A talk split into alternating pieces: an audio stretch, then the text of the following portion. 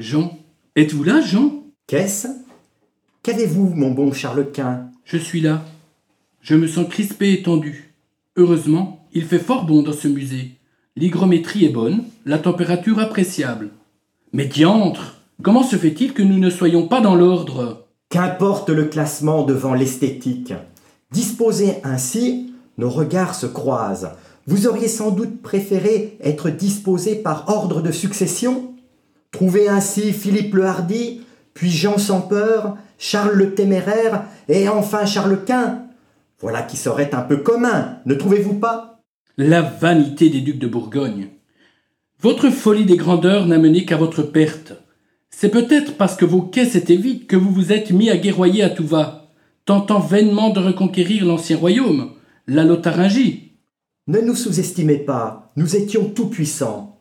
N'oubliez pas que nous étions ducs de Bourgogne, maîtres du comté des Flandres, de la Franche-Comté, du Charolais et de l'Artois. Nous tenions des places fortes.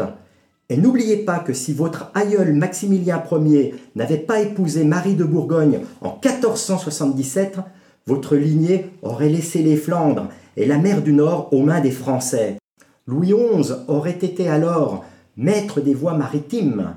Gênant, n'est-il pas De plus, la grandeur de Bruges, notre capitale, vous a bien profité.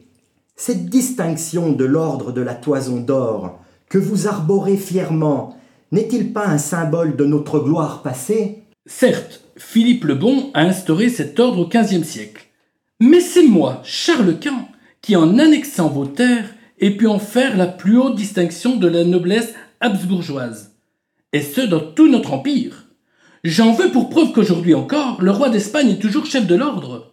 Et la Bourgogne Et la Franche-Comté Pourquoi les avoir laissés aux Français?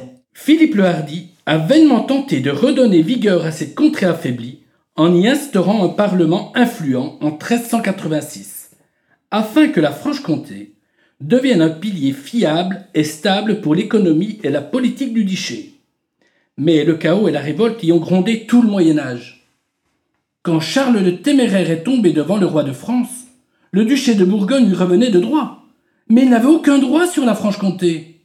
D'ailleurs, Marie de Bourgogne l'a donné à son époux lors de son union avec mon aïeul.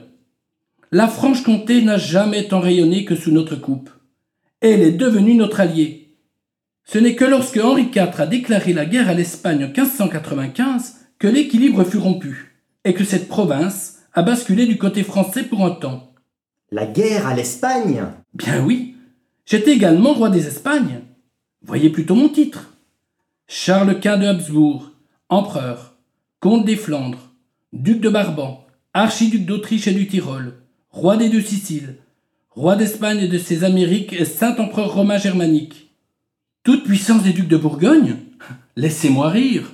Mais voyez quelle audace A-t-on jamais vu un portrait parler ainsi à celui de son aïeul Si je n'étais pas qu'une huile sur panneau de bois, je vous rosserais volontiers. Assez, messire Stoppez là ces Vous allez craquer votre vernis. Et euh, faites silence, nous sommes dans un musée.